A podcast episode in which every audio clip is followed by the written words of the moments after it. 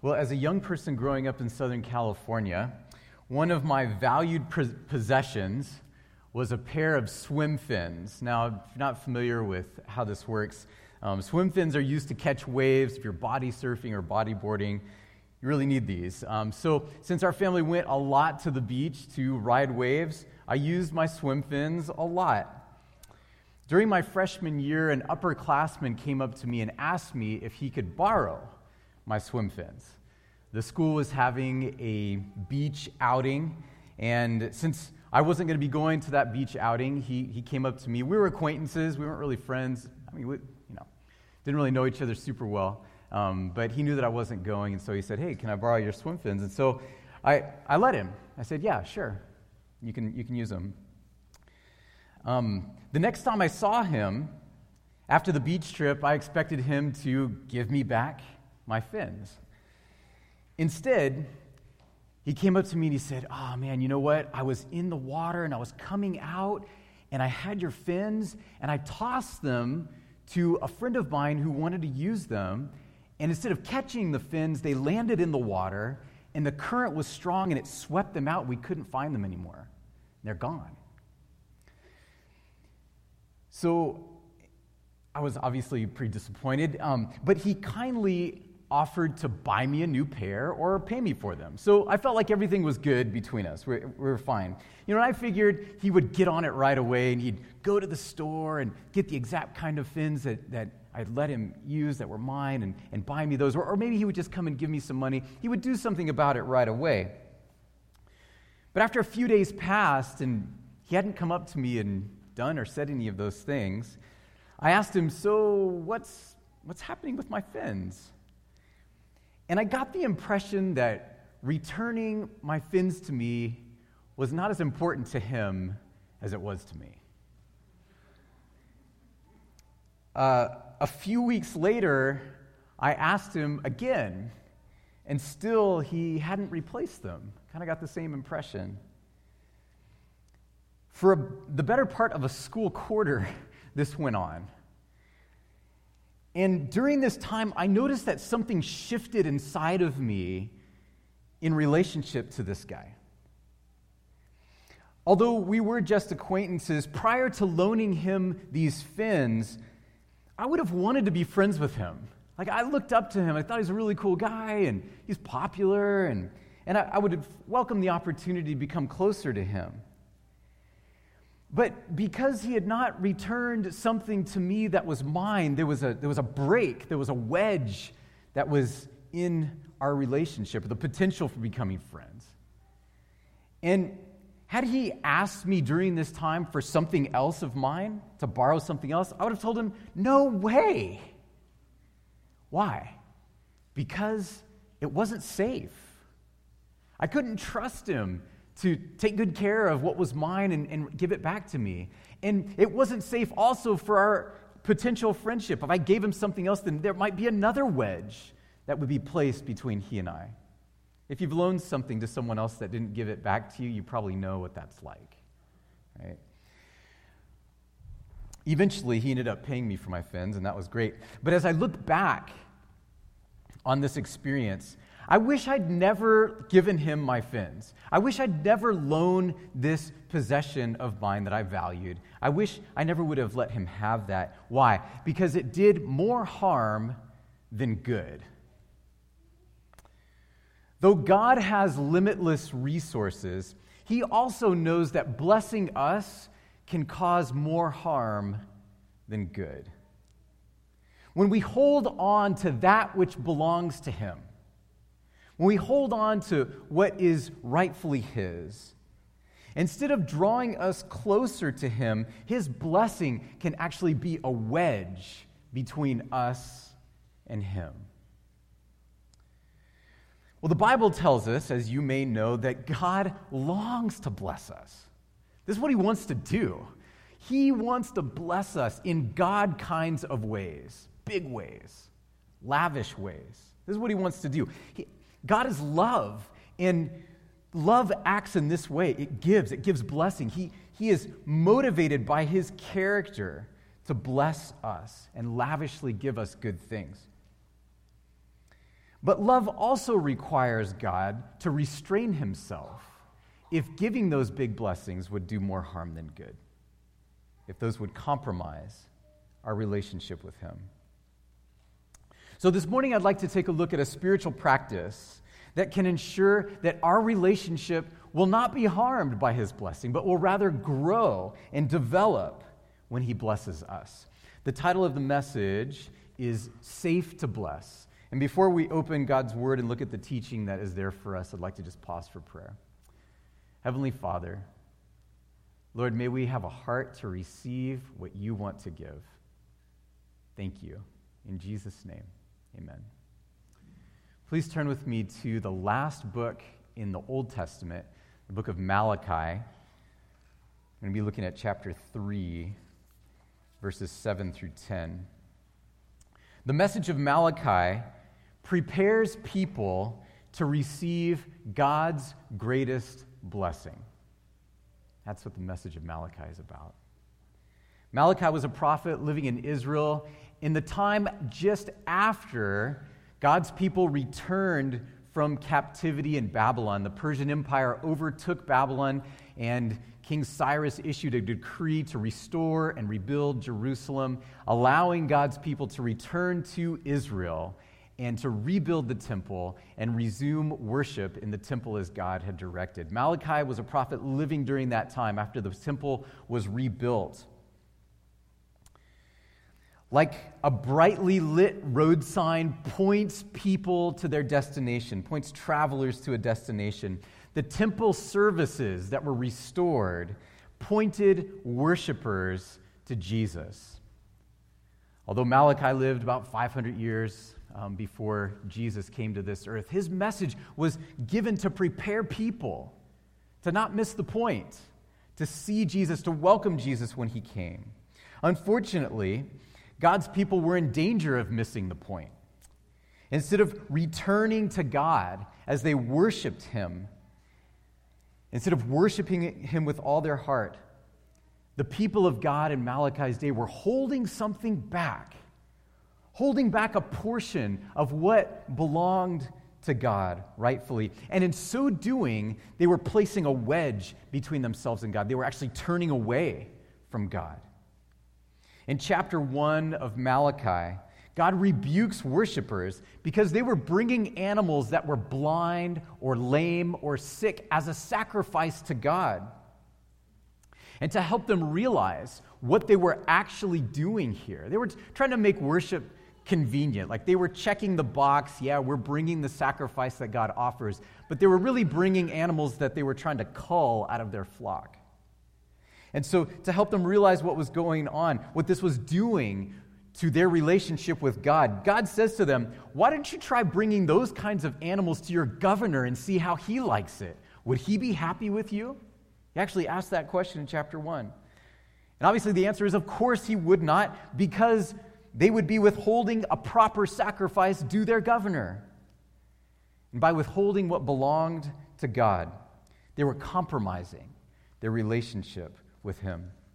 So in Malachi chapter 3, verses 7 through 10, God tells us, he tells them, and he's also talking to us, how to return to him when there's this wedge that's placed between us and him. Look at what it says, starting with verse 7 of Malachi chapter 3. Ever since the time of your ancestors, this is not a new problem. Ever since the time of your ancestors, you have turned away from my decrees and have not kept them. Return to me, and I will return to you, says the Lord Almighty. But you ask, how are we to return? Verse 8, will a mere mortal rob God? Yet you rob me. But you ask, how are we robbing you? In tithes and offerings. You are under a curse, your whole nation, because you are robbing me. Verse 10, bring the whole tithe into the storehouse, that there may be food in my house. Test me in this, says the Lord Almighty, and see if I will not throw open the floodgates of heaven and pour out so much blessing that there will not be room enough to store it. When there's a breakdown in our relationship with God, I'm so grateful that he doesn't just leave it up to us to figure that out and try to figure out a solution to it. Instead, God identifies the problem here, but he doesn't just identify the problem. He also tells us how to return to him. In verse 10, God tells us what to do. He says, bring the whole tithe into the storehouse. Just like their animal sacrifices. The problem was not a failure to give. They were bringing animal sacrifices, but they were not bringing a complete sacrifice. Their sacrifices were blemished. They were withholding what was rightfully God's. And in a similar way, God says, don't just give partially. Bring the whole tithe. In verse 8, God tells people what they were withholding. He says, you're withholding tithes and offerings. Now, just to explain a little bit here, tithe refers to 10% of increase, 10% of income. And so God says, that belongs to me. Return 10% of what your increase is. But not just tithe. He also says offerings, which is an additional unspecified percentage, whatever God places upon our hearts, how he leads us to give, to bless his ministry. The 10% goes to help ministers. The giving of offering goes to help ministry. So in verse 10, when God says, bring the whole tithe into the storehouse, he was referring to this practice of bringing gifts to the temple. This is how they did it. And in the temple, there were these storerooms located there. And they would take the gifts that were brought and they would put them in the storerooms so that the priests could have food to be able to eat. And so they had the resources necessary to be able to conduct the ministry, to connect people to God, to direct people to a relationship with him. That's what was happening here. And the implication in verse 10 is that God chooses, this is really amazing, God chooses to partner with fallible human beings, not only in the giving of the resources needed, but also in the administration of those resources. He chooses to partner with people so that his ministry and his work can go forward here on earth. That means if you and I are not willing to give the money he has entrusted to support his cause here on earth, then it's going to suffer. God has limited himself to our willingness. Now, I realize that some might say as they listen to this, well, hang on a second. Why does God ask for our tithe and our offering in the first place? Why would he do that? Does he need our money? I mean, after all, if he needed something, couldn't he just create more? He created all in the beginning anyway. What does it matter even if I am robbing God? How does that even affect God? How does that affect a being that is infinite in resources? Although I would argue that God is going to be just fine without your offering and without your tithe. He's going to be okay. How is it ever a good idea to rob God? Like, when is that ever a good thing? It's not like we're going to get away with it without him knowing. He knows our thoughts before we think them. He knows if we're robbing him. Okay, so that's one reason. But secondly, it's not a good idea for us to rob God. It's not good for us.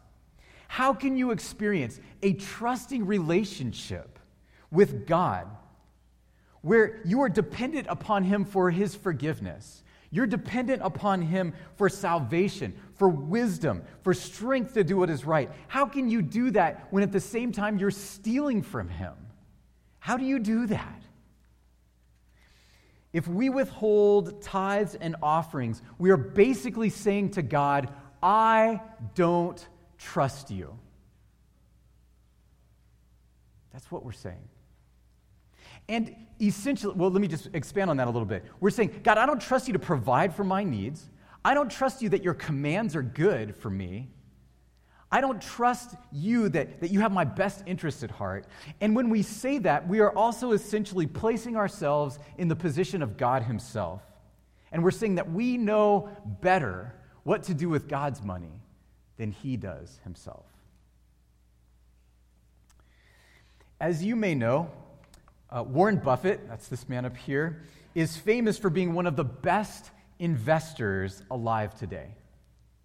Over the years, he has demonstrated exceptional ability in making money.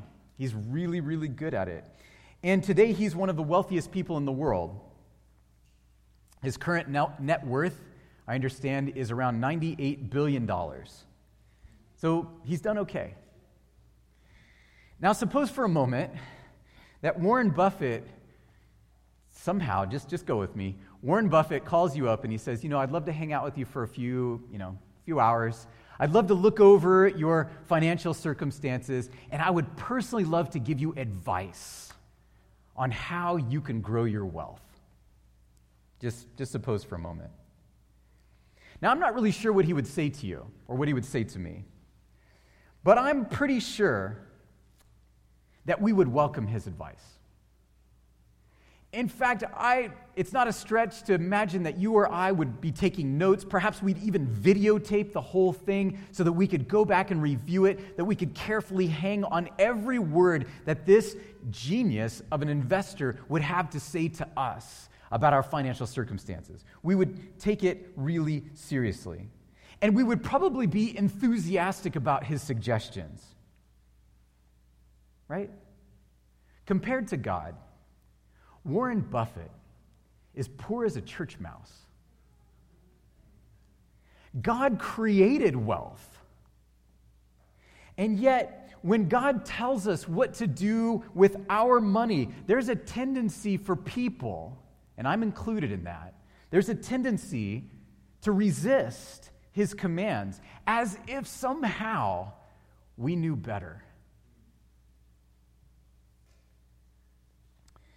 Thankfully, if you are in that group that has resisted, like I am, resisted giving tithe, resisted giving offering in the past, then when I've gotten my paycheck, I'm like, okay. It hasn't been something that I've been enthusiastic about. If you've been in that group of resistance, God understands our struggle, and he shows us mercy. He shows us grace, and he comes to us. He knows that we struggle. He knows that returning tithes and offerings can be difficult for us. And so in verse 10, he tells us this. Why don't you just try it? Test me. This is the God of the universe, and he's putting himself on trial before fallible human beings that don't know what to do with our money. Test me in this, says the Lord Almighty. Now, there are times when returning tithe and offering may feel to us to be something that is presumptuous. It's one thing to give when we feel like this is just some extra money that we have and we're going to be totally fine living on everything else. It's one thing to give when we don't feel like our resources are going to be limited. We're going to be able to pay our bills, no problem. We're going to be able to do some fun things with what we have left over if we return tithes and offerings. That's one thing to give in that circumstance. It's quite another thing to give when we do not know how we're going to pay our bills. It's quite another thing to return tithes and offerings first before you do anything else.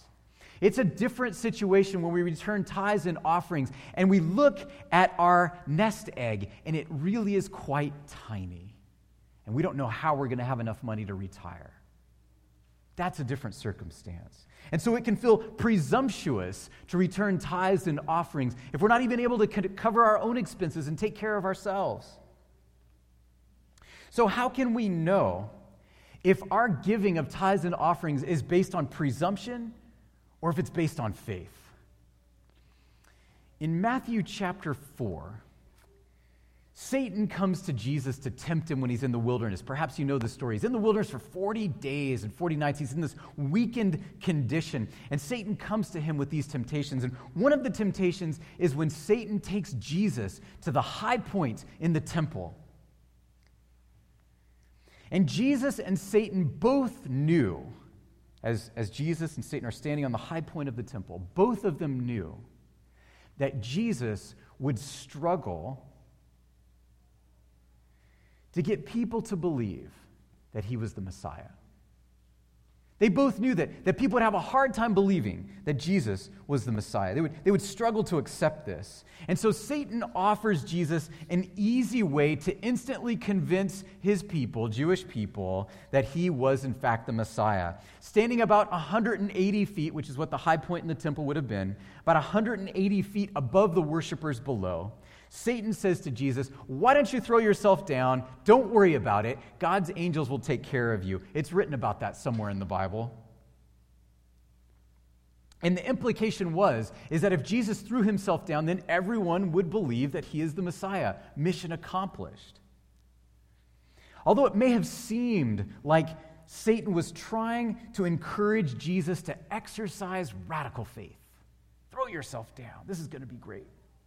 Trust God. It might have seemed that way. The reality is that to jump would have been the sin of presumption. Here's why. God had not commanded it. God didn't tell him to do that. It would have been a sin, the sin of presumption. And seeing the temptation, Jesus realized what he needed to say. He said to Satan, "You shall not test, or you shall not put the Lord your God to the test." In Malachi chapter 3, verse 10, it's different. God is the one saying, "Test me." These are God's words. "Test me in this," says the Lord Almighty. So whenever we return 10% of our tithe, and whenever we prayerfully give offerings as God leads us, we say, "God, please lead us." He impresses us to give for the work of ministry. Whenever we do this, this is not presumption because God has flat out commanded it. It is an expression of faith. Anything else would not be faith. Faith is to simply comply with what God has told us to do. We say, "Okay, God, you said it, whether it makes sense to us or not, whether we can explain it or not." Faith is to act upon it and to do it.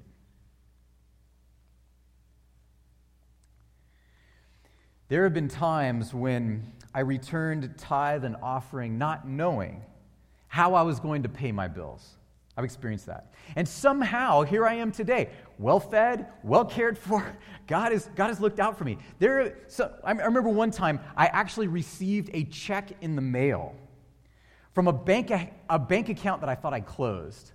And it came at just the right time, over $700. They're in my mailbox. They said, "Here, you forgot about this." That actually happened. But most of the time, God takes care of me in more subtle ways. Frankly, I don't even know how he does it, but when I return tithes and offerings, somehow he is able to do more with what I have left over than what I could do if I held on to his portion. Somehow he does it. God invites us to test him because in return, it's not about money. It's when we return tithes and offerings, it turns our heart toward him. The whole book of Malachi, it's about returning to God, being ready to receive the greatest blessing of Jesus when he comes. When we return tithes and offerings, it turns our hearts to him. It's about, as I mentioned, it's sometimes we make this about money. We say, "Oh, you better give money, and if you do, you're going to be blessed, and so give money, and it's money." The point is not about money. It's about building a relationship with God. It's about removing the wedge that can separate us from God when we hold on to what is rightfully his. It's about building trust in his word. When we give, it inspires a connection with God. And the result is God and his work then become more and more important to us, and receiving his blessing becomes less and less important. And when this happens, when God is more important than his blessing to us, then we're safe to bless. Malachi 3, verse 10 makes this connection. He says, "Test me in this." In other words, turn your heart to me by giving tithes and offerings. And when you do this, this is what's going to happen. "See if I will not throw open the floodgates of heaven and pour out so much blessing that you will not have enough room to store it." Here Malachi uses language that reminds us of the flood of Genesis, the floodgates of heaven. Perhaps you're familiar with that story. You know what happened when the floodgates of heaven opened in Genesis. There was a deluge. There was more rain and more water than anyone knew what to do with. God wants to bless us in flood proportions. He wants to give us more than we have room to receive. Now, if God needed our money, why would he bless us like this? Notice what it says. We are asked to give an amount to go into his storehouse, and the assumption is that everyone's giving is going to fit in that storehouse. And God says that when we give and it goes into his storehouse, then he is going to pour out so much blessing. He's going to open the floodgates of heaven and pour out so much blessing that we cannot receive it. He's giving us way more than we are even giving in the first place. So if God needed our money, why would he give that much? It doesn't make any sense. God is not asking for our money for himself. He's asking us to give tithe and offering for us.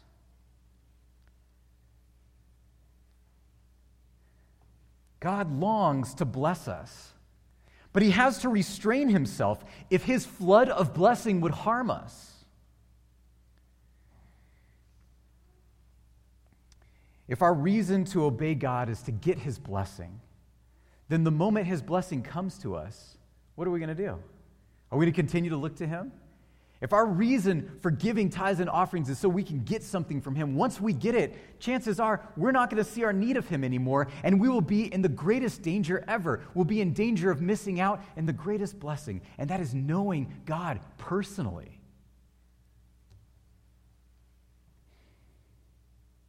Giving wholeheartedly to God turns our whole heart to God. And when our hearts are turned to him, we're safe to bless.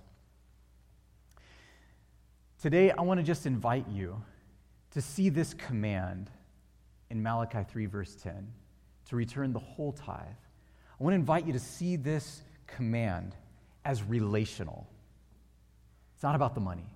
It's about a relationship with God. It's about turning to him. It's about coming close to him so that when he pours out his flood of blessings, we won't be blinded by it. We won't be separated from him by it. We won't become spoiled, rotten. We'll become closer to him, more endeared to the giver of those good blessings. See them as relational.